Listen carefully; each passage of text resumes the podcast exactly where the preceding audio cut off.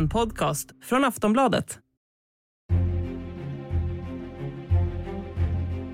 Prince Charles is the subject of a review after reportedly accepting bags and bags of cash from a Qatari politician.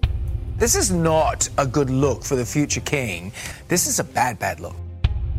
It's not the best thing for Prince Charles at the moment. Now, he's alleged to have accepted this cash personally in a suitcase. Uh, some of the cash was actually stuffed into shopping bags from Fortnum and Mason. Ja, det stormar i det brittiska kungahuset. Igen. Och den här gången tar det avstamp i tre väskor fyllda med mer än 32 miljoner kronor i kontanter som ska ha tagits emot av ingen mindre än prins Charles. Väskorna med pengar, som närmare bestämt bestod av en kappsäck, en resväska och en påse, ska komma från shejken Ahmad bin Jassim, Qatars tidigare premiärminister. De ska ha överlämnats vid tre olika tillfällen mellan år 2011 och 2015. Men tillfällena finns inte nedskrivna i The Court Circular det officiella protokollet där de kungliga familjemedlemmarnas engagemang vanligtvis skrivs ner. Pengarna ska direkt ha förts in i en av prins Charles välgörenhetsfonder men just sättet som de levererades på väcker ändå många frågor. Varför levererades de som kontanter i väskor istället för genom en vanlig banköverföring? Varför finns händelserna inte nedtecknade i det berömda protokollet vad är prins Charles relation till shejken Hamad bin Jassim? Och hur kan det här komma att påverka att prins Charles en dag är tänkt att ta över tronen efter drottning Elizabeth? Med mig i studion idag har jag Jenny Alexandersson, hovexpert från podden Kungligt här på Aftonbladet. Jag heter Vilma Ljunggren. Hej och välkommen till Aftonbladet Daily, Jenny. Tack så mycket. Så prins Charles ska alltså ha påträffats med väskor fulla med pengar från en katarisk shejk. Först, hur uppdagades det här? Ja, men det är ju brittiska Sunday Times som har avslöjat det här och det har blivit en enorm bomb i Storbritannien. Eh, det här handlar om att prins Charles tagit emot ungefär 32 miljoner eh, i kontanter som då överlämnats både i påsar, en bag och en resväska. Och de här pengarna då, det ska ju vara en donation till hans välgörenhetsorganisation, The Prince of Wales Charitable Fund. Och det anmärkningsvärda i det här är väl hur pengarna har liksom getts som gåva till den här organisationen.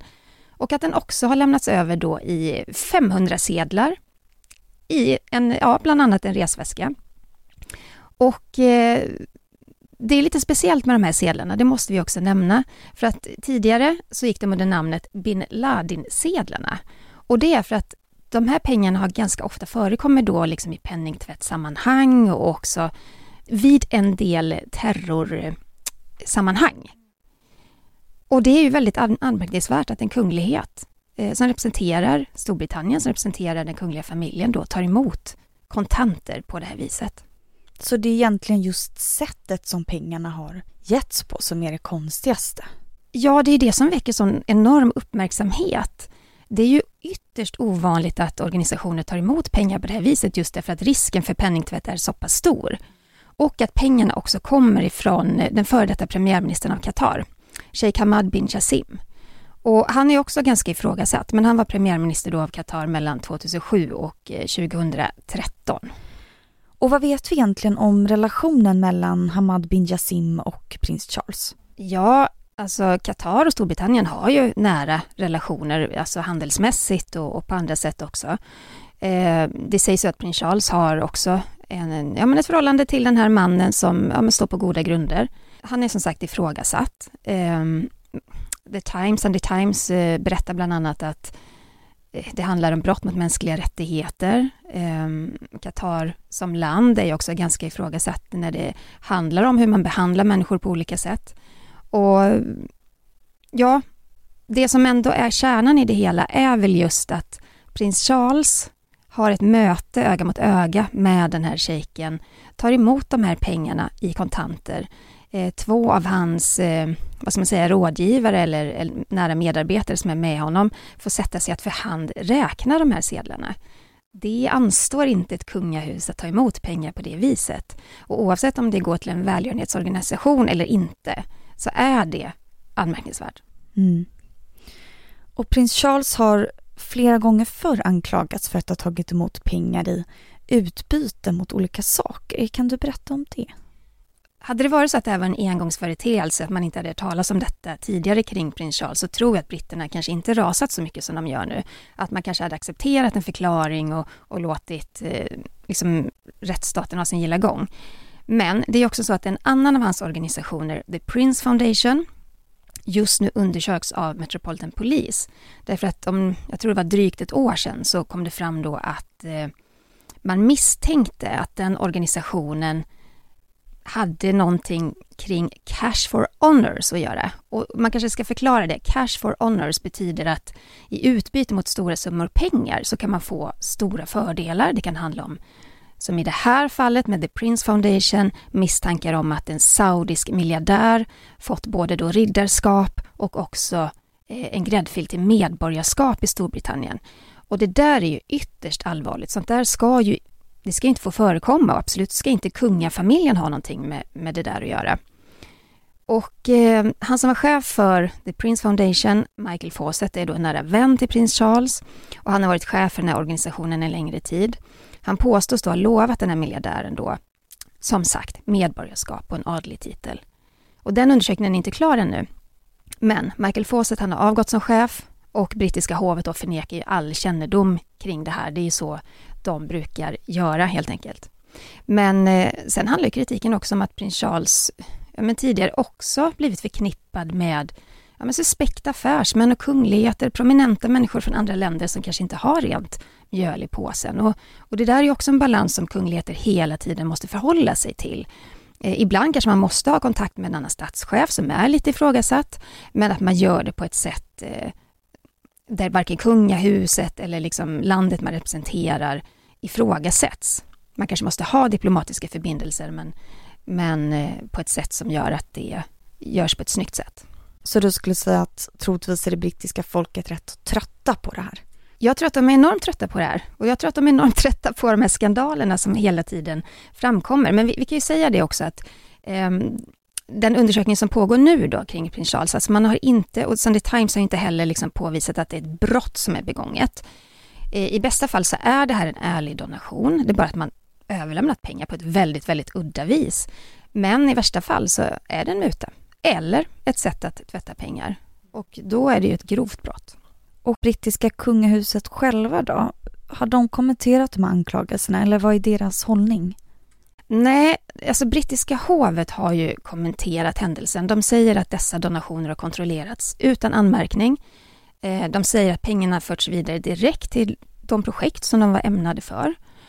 Ehm, men det finns ju många frågetecken. Det är också det att eh, när då den här eh, före detta premiärministern av Qatar har haft de här mötena med prins Charles så finns inte det antecknat någonstans.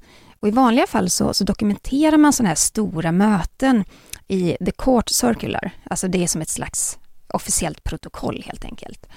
Ehm, det har man inte gjort vid de här fallen och eh, prins Charles sägs då ha träffat honom ungefär vid tre tillfällen om jag minns rätt. Och i vanliga fall så finns det också någon som är med och antecknar vad som sägs under mötena. Ehm, det är ju av intresse liksom för eh, utrikesdepartementet också. Men ingen har då varit närvarande och gjort de här anteckningarna vid mötena. Och det ifrågasätter man ju också. Mm, varför man inte har gjort det. Mm. Aftonbladet Daily är snart tillbaka. Quality sleep is essential for boosting energy, recovery and well-being. So, take your sleep to the next level with Sleep Number. With a Sleep Number smart bed, you can individualize your comfort level and enjoy a better sleep night after night. JD Power ranks Sleep Number number 1 in customer satisfaction with mattresses purchased in-store. And now the Queen Sleep Number C4 smart bed is only $1,599, a saving of $300 only for a limited time. For JD Power 2023 award information, visit jdpower.com/awards. Only at Sleep Number stores or sleepnumber.com.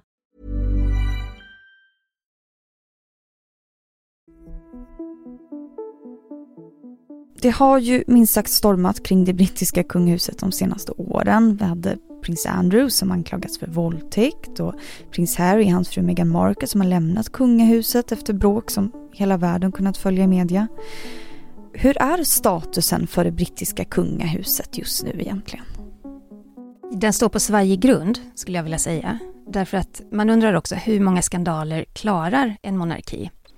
Och det brittiska kungahuset, ja man kan verkligen säga att Buckinghams palatsväggar skakar. Och man går hela tiden och väntar på, men det här är beslutet, nu kan det inte hända någonting mer. Men jag menar att en, att en prins i tronföljden blir anklagad för våldtäkt och inblandad i, i en sån rättsprocess, det är ju eh, otroligt ovanligt.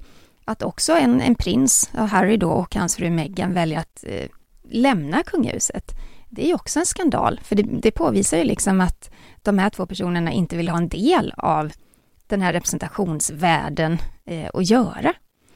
Eh, man tycker nog kanske att drottning Elizabeth skulle få slippa de här skandalerna. Hon är trots allt 96 år. Hon, I början av juni så firade hon 70 år på tronen. Hon kanske skulle kunna få lite lugn och ro i alla fall. Men så har det inte blivit. Och det här ställer ju till stor skada. Det gör det naturligtvis. Prins Charles, han, han är ju liksom nästa man eh, till, till tronen.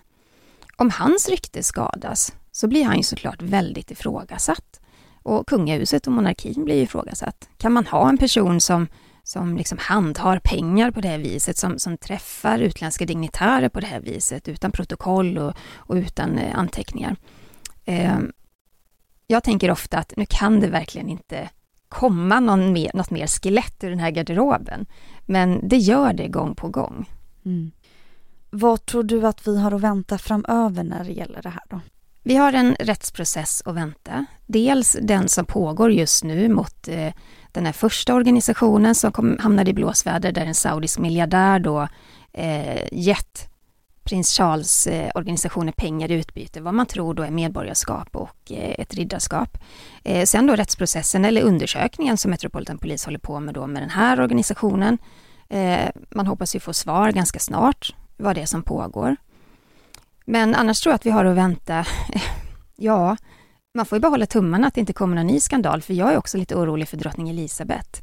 Eh, hon är gammal, hur mycket ska hon orka med? Det här handlar ju inte bara om hennes familj, det är inte bara en privat angelägenhet, utan det här handlar ju också om framtiden och kungahuset och monarkins vara eller icke vara i Storbritannien. Sen är det ju så att drottning Elizabeth är ju oerhört älskad och populär i Storbritannien. Det kanske inte kommer bli på samma sätt när hennes son prins Charles tar över och det är någonting som kungahuset och hovet också måste hantera på ett klokt sätt. Då säger jag tack så jättemycket Jenny Alexandersson för att du gästade Aftonbladet Daily. Tack. Du har lyssnat på Aftonbladet Daily med Jenny Alexandersson, hovexpert här på Aftonbladet. Och med mig, Vilma Ljunggren. Tack för att du har lyssnat så hörs vi snart igen. Vill du höra mer om allt kring världens kungligheter så ska du lyssna på podden Kungligt med Jenny Alexandersson och Sara Eriksson. Du hittar den i Aftonbladets app eller i din poddspelare.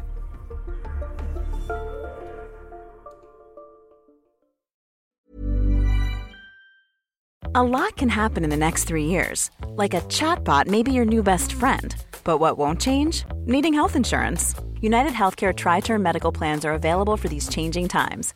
Underwritten by Golden Rule Insurance Company, they offer budget friendly, flexible coverage for people who are in between jobs or missed open enrollment. The plans last nearly three years in some states, with access to a nationwide network of doctors and hospitals. So, for whatever tomorrow brings, United Healthcare Tri Term Medical Plans may be for you. Learn more at uh1.com. Du har lyssnat på en podcast från Aftonbladet. Ansvarig utgivare är Lena K Samuelsson.